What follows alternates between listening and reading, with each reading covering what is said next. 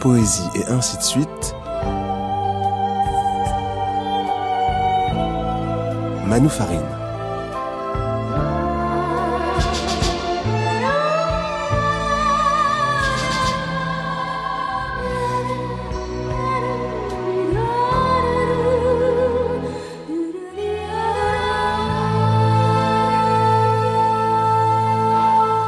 Elle a vu son pays bombardé pendant la guerre du Pacifique. Ce n'est pas que le monde ne lui fait plus peur, c'est qu'elle a appris à l'effrayer en retour. Aujourd'hui, Yoko Ono, mis en vers par Julia Carninon.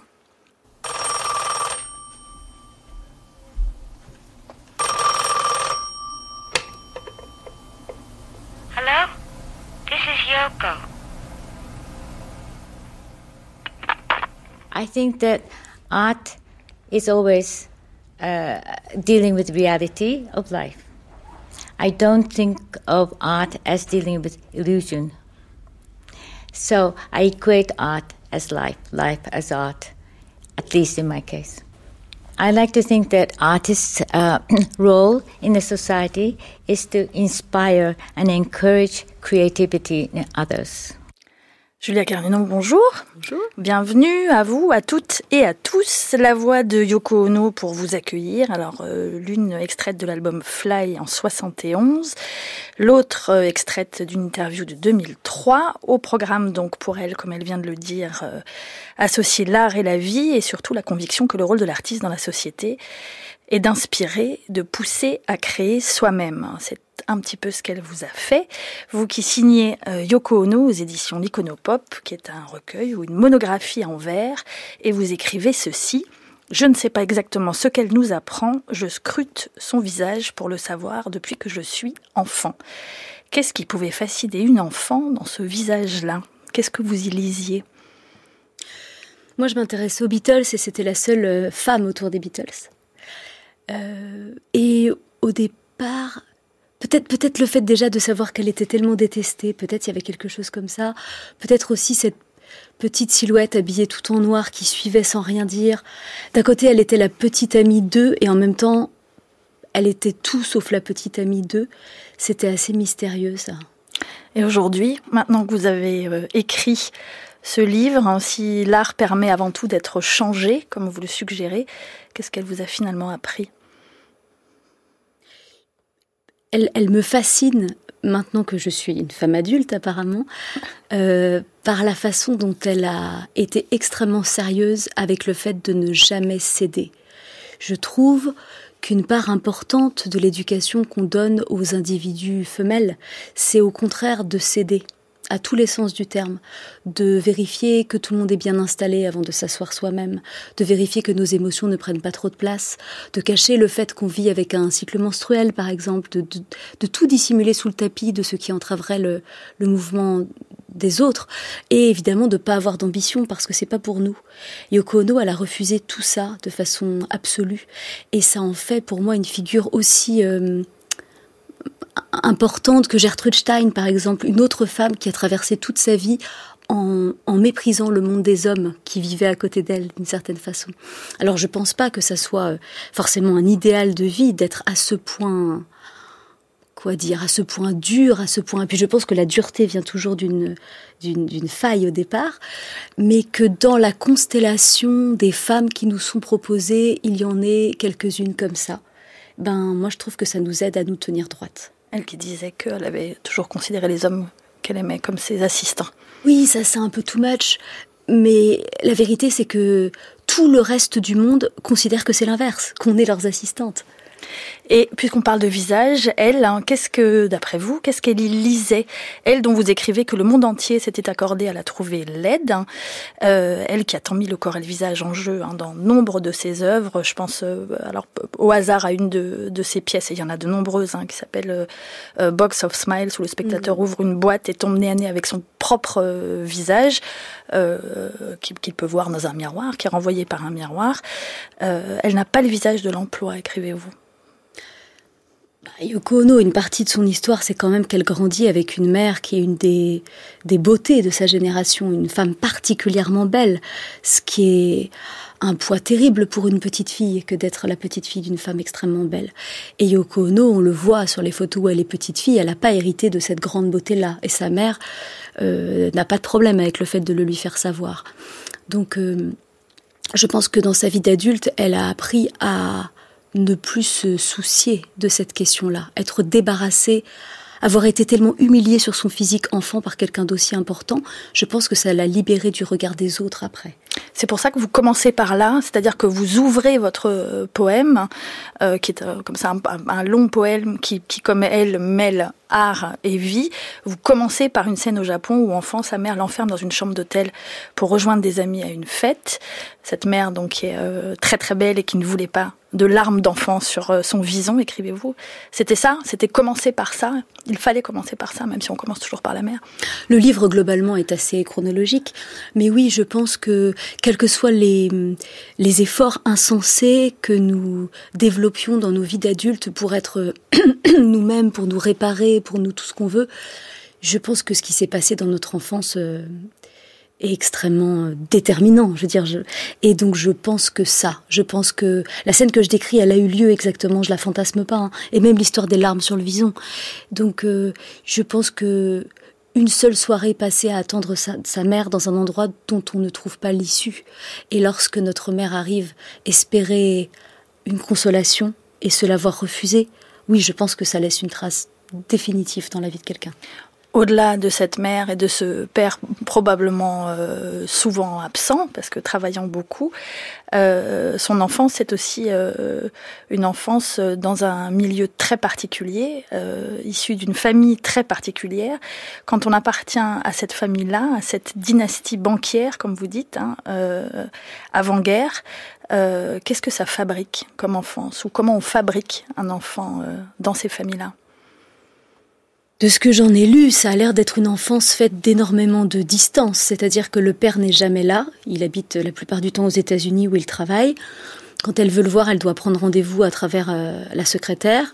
La mère poursuit ses activités à elle, qui sont faites de, de sorties, d'amusements, de loisirs, de principalement ça. Et, Yoko et son frère sont euh, euh, comment on dirait, euh, gérée par euh, des domestiques.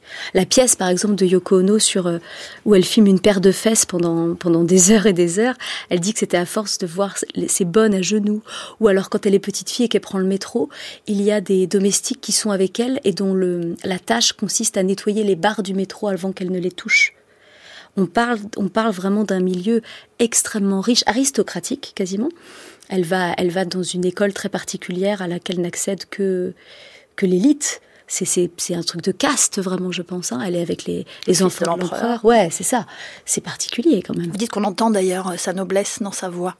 Oui, j'ai lu ça quand elle va aux États-Unis étudier, euh, quand elle a la vingtaine. Il y a quelques autres étudiants japonais dans l'université. Et dès qu'elle ouvre la bouche, ils se mettent à la servir. Parce que eux et eux seuls reconnaissent cette différence de caste, justement.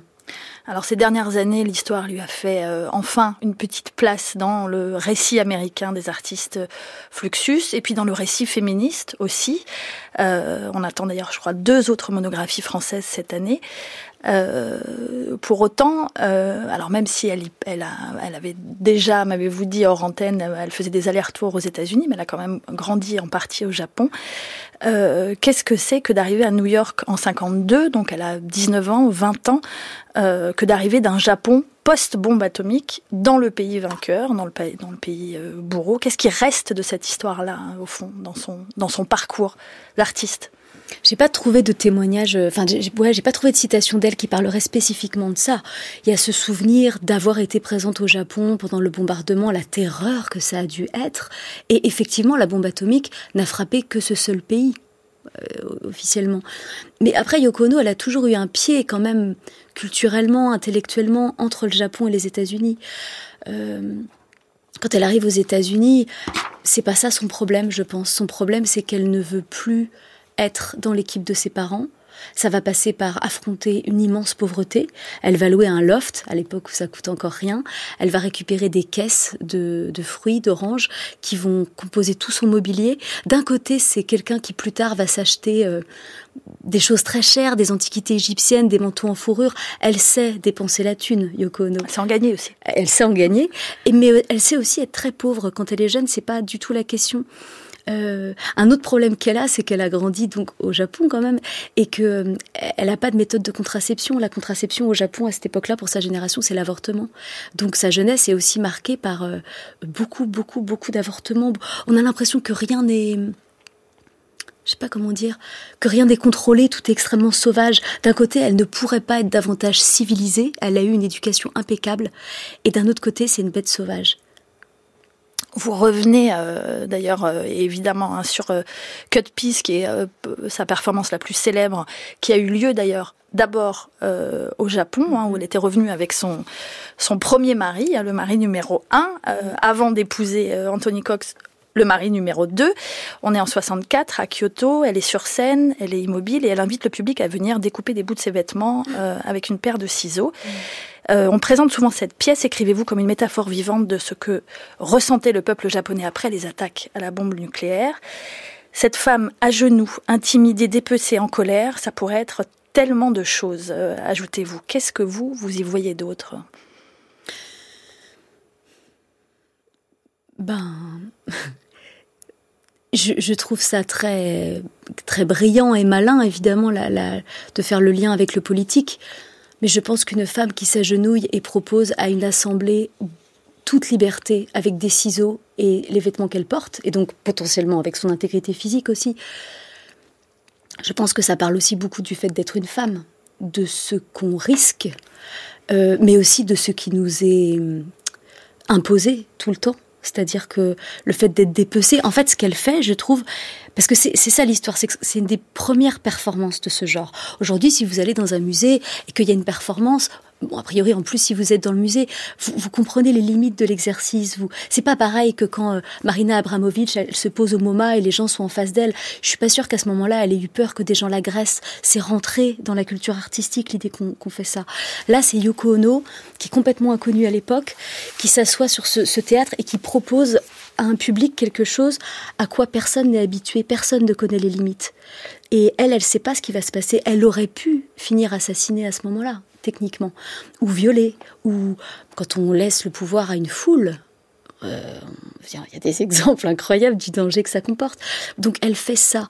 Et moi je crois que l'art performance, il sert à, à donner au public le temps de réfléchir à des choses euh, que d'habitude nous n'expérimentons que par la surprise le danger d'être une femme, le fait qu'à n'importe quel moment on est plus petite, plus vulnérable, plus faible, souvent aussi plus faible économiquement que l'autre moitié de la population, c'est quelque chose à quoi on est confronté en permanence, mais du coup on n'a pas beaucoup de temps d'y réfléchir. Se mettre à genoux et dire je veux qu'on soit tous d'accord sur ce qui se passe quand je me mets dans cette position. Qu'est-ce que vous allez faire avec ce pouvoir que je vous donne mais dont vous disposez de toute façon? Qu'est-ce que ça change que pour une fois ce soit moi qui vous donne ce pouvoir plutôt que vous me le preniez? C'est pas la même chose que de tendre les ciseaux à son adversaire et de dire fais de moi ce que tu veux, de toute façon tu ne m'atteindras pas. Il y a tout ça derrière. Ça veut dire que c'est elle qui a le contrôle malgré tout dans cette pièce-là? Je pense qu'avec cette pièce, elle a, elle a pris le risque de voir si on faisait ça, en faisant ça, elle aurait le contrôle. Et en le faisant, elle a apporté une réponse qui est encore valable pour nous toutes. Alors, euh, ça passe aussi par la performance vocale. On l'écoute.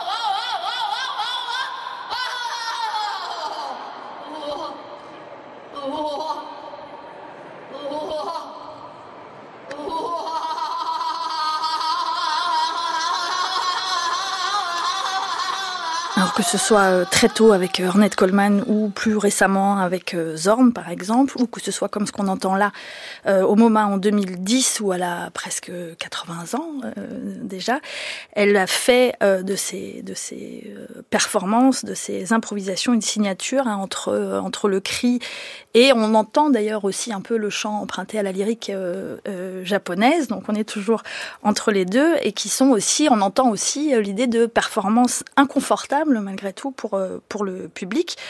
Euh, certains diront raison de plus hein, pour, euh, pour la détester. Quand vous dites ce n'est pas que le monde ne lui fait plus peur, hein, c'est qu'elle a appris à l'effrayer en retour, il y a quelque chose de cet ordre-là dans l'œuvre qu'elle balance au public, Yoko Ono?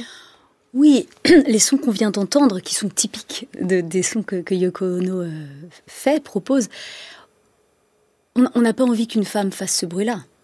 C'est le bruit qu'on fait quand on accouche. C'est le bruit qu'on fait quand on jouit pour de vrai. C'est, il y a aussi une sorte de rire sardonique à la fin qu'on entend. Tout ça, c'est des, des, des, des traits qu'on n'encourage pas du tout chez les femmes. Et, euh, encore une fois, Yoko Ono, libérée très tôt du regard des autres, même si de temps en temps, manifestement, elle avait encore du chagrin pour certaines choses, mais ben, en fait, euh, elle s'est beaucoup attachée à savoir qui elle, elle était vraiment, qu'est-ce qu'elle voulait faire avec qui elle, elle était, qu'est-ce qui l'intéressait, elle. Et ces bruits-là, moi aussi, ils me mettent assez inconfortable. Hein. Et en même temps, quelle libération que quelqu'un ose faire ce bruit. C'est comme, moi, du coup, j'ai pas besoin de faire ce bruit-là, je peux, je peux juste me rappeler qu'elle l'a fait, quoi. Je sais pas comment expliquer. Ça me fait penser aussi à une autre euh, pièce euh, euh, que j'aime vraiment beaucoup, qui s'appelle Moitié d'une pièce, hein, mm. qui, est, euh, qui en fait une installation dans laquelle elle, elle, montrait une demi-chaise, une demi-table, mm. un demi-oreiller, un demi-tableau. Et vous écrivez tous les objets sciés au milieu équitablement, mais tenant debout, même amputés.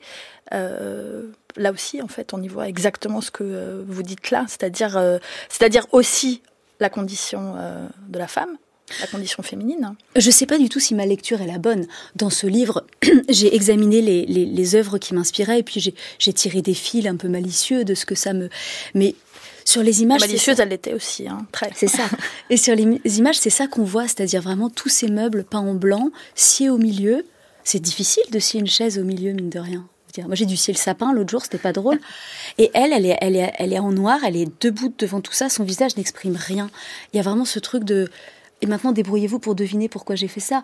Et hum, moi, c'est ça que je vois. Ça me fait penser à la vie, à la vie commune, à la vie conjugale, qui fait qu'ensuite on n'a plus que la moitié des choses tout le temps. On doit dormir, partager un lit. C'est le symbole du couple, et pourtant ça peut être très euh, empêchant, je trouve. Et, et ça, ça tient debout euh, quand même, tout seul. Oui, oui. ça, c'est la enfin, en tout cas dans la pièce. Oui, oui, avec de la colle tout tient, les mariages aussi. Mais c'est cette idée de quand est-ce qu'on aura le droit de se tenir en entier? Quand est-ce que quand est-ce qu'on pourra même choisir quelle partie de nous sera émergée et quelle autre immergée? Pourquoi est-ce que c'est toujours la partie de nous la plus douce et la plus conciliante qu'on voudrait qu'on déploie? Et pourquoi est-ce que la partie de nous qui fait ces drôles de bruit, euh, elle est interdite?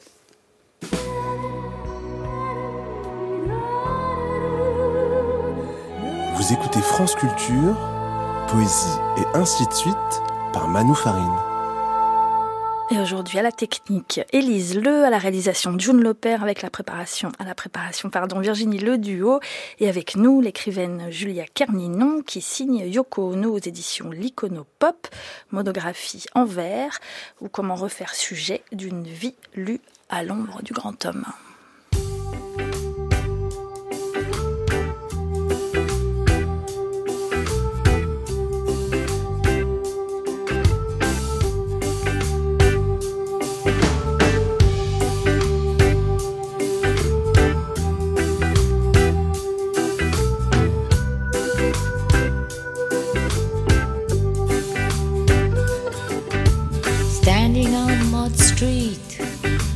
Checking the beat.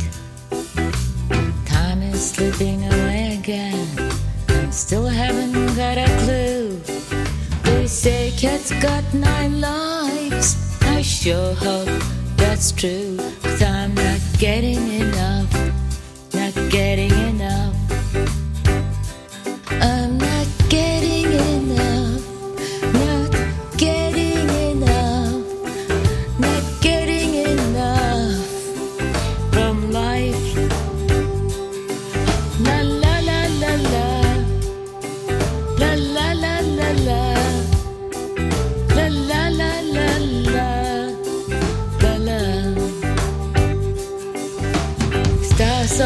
Yoko Ono, bien sûr. euh, I'm Not Getting Enough, titre de 2001, extrait de l'album Blueprint for a Sunrise.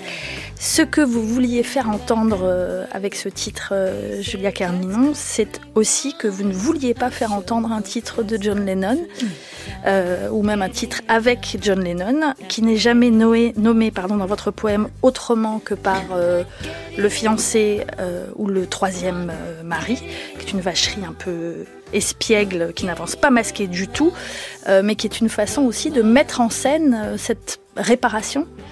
Je, je peux pas à la fois faire un livre en disant j'ai envie de, entre guillemets, réhabiliter Yoko Ono et citer John Lennon à chaque page. Ça n'a pas de sens. La façon Et puis il y avait tous les autres maris aussi, donc euh, j'all- j'allais pas pas citer les premiers parce qu'ils avaient des noms moins connus, et puis citer John Lennon qui précisément écrase son image à elle. Et en fait, quand je suis tombée sur cette citation où elle disait j'ai toujours pensé que les hommes étaient mes assistants, je me suis dit bah je vais exactement suivre cette ligne-là. Je vais pas les citer. Lui euh, dira d'elle, euh, enfin en tout cas en se souvenant de leur rencontre, il dit c'était comme trouver de l'or, c'était quelqu'un avec qui me saoulait comme un ami, mais qui me caresserait la tête quand je serais triste. C'était une mère, euh, qui est un peu, je crois, le seul moment où vous lui donnez la parole dans le dans le poème. Vous n'avez pas tellement d'estime hein, pour lui, semble-t-il, hein, à lire. C'est un de mes musiciens préférés. Ah non, je parlais pas comme artiste. hein. Ah oui, oui. Comme personne. Euh, Non, non, effectivement, je pense que. Je pense que. Je pense que John Lennon était un, un jeune homme terriblement mal élevé, qui a, dont on sait maintenant qu'il a battu presque toutes les femmes avec qui il a été, qui n'a même pas bien traité celle-là, qui était pourtant soi-disant son grand amour. Il y, a des, il y a des histoires terribles de ce qu'il lui a fait subir. Euh, non, non, je pense pas que c'était quelqu'un qui se comportait bien avec les femmes. Euh, s'il était encore en vie, des dossiers ressortiraient peut-être, vous voyez, je pense. Non, non, mais c'était le cas de beaucoup d'hommes à cette époque-là. Ce qui est intéressant, enfin, ce qui, ce qui me choque peut-être de plus en plus, c'est comment est-ce que l'image publique, c'est vraiment ce super rocker hyper séduisant qui se met à sortir avec cette toute petite femme pas jolie, euh, qui sert à rien, qui fait de l'art imbitable.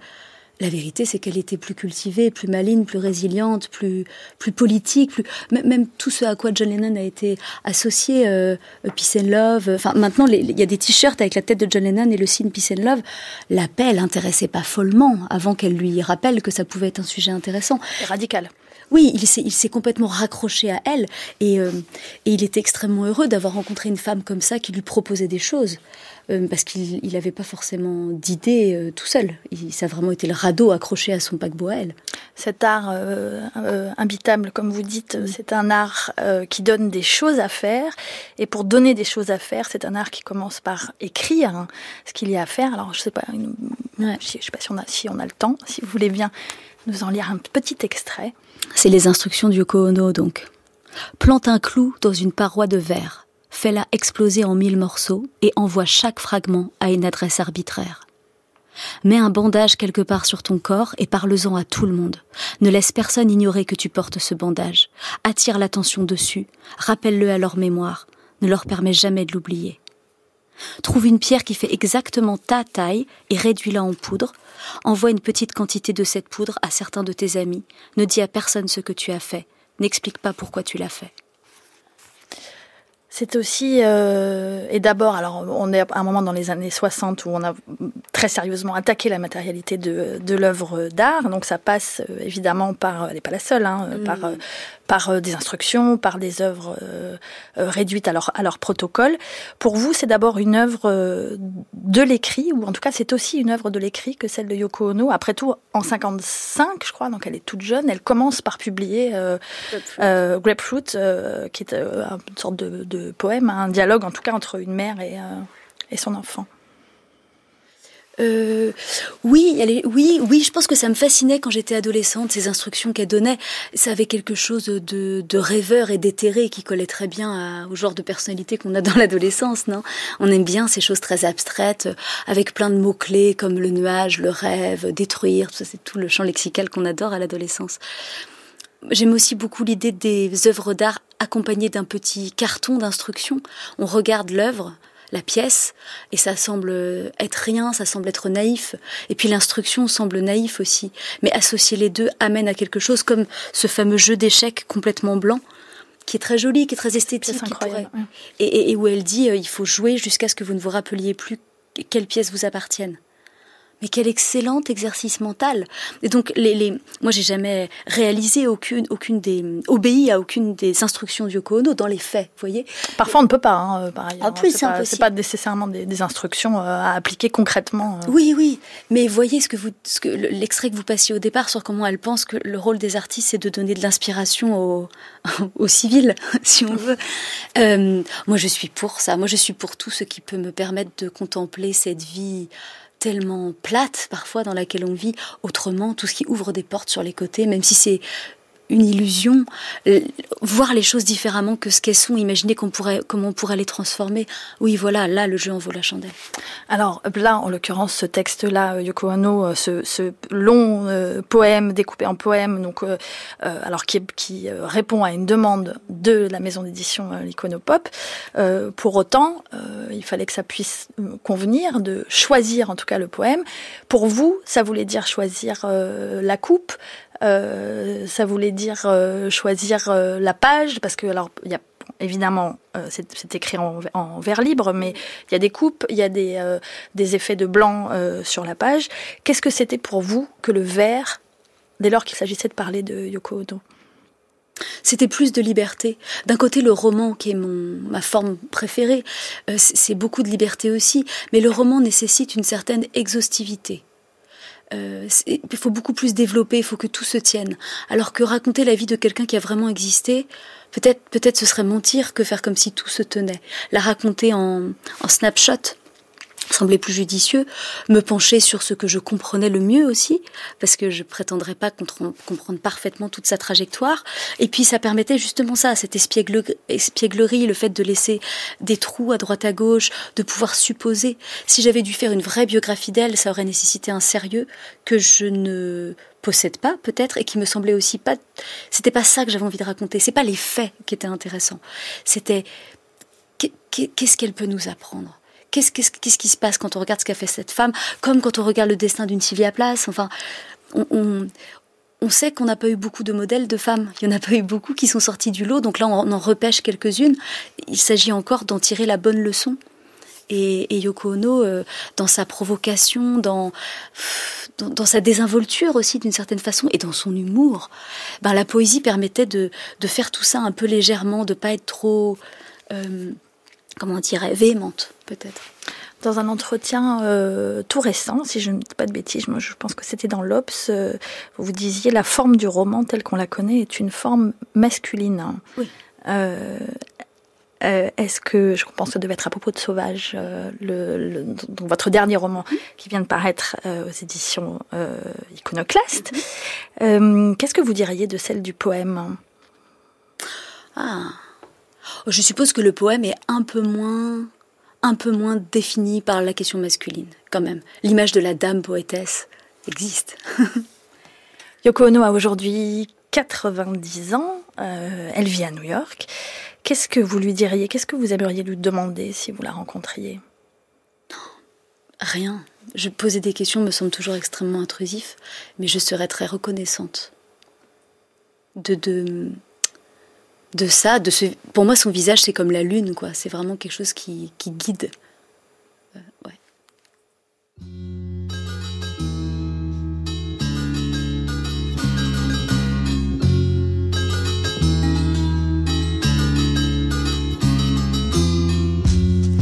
Yoko Ono apparu aux éditions L'Iconopop. Merci infiniment Julia Carninon d'être venue nous en parler. J'en profite pour rappeler, comme je viens déjà de le faire, l'apparition de votre roman Sauvage aux éditions euh, Iconoclaste.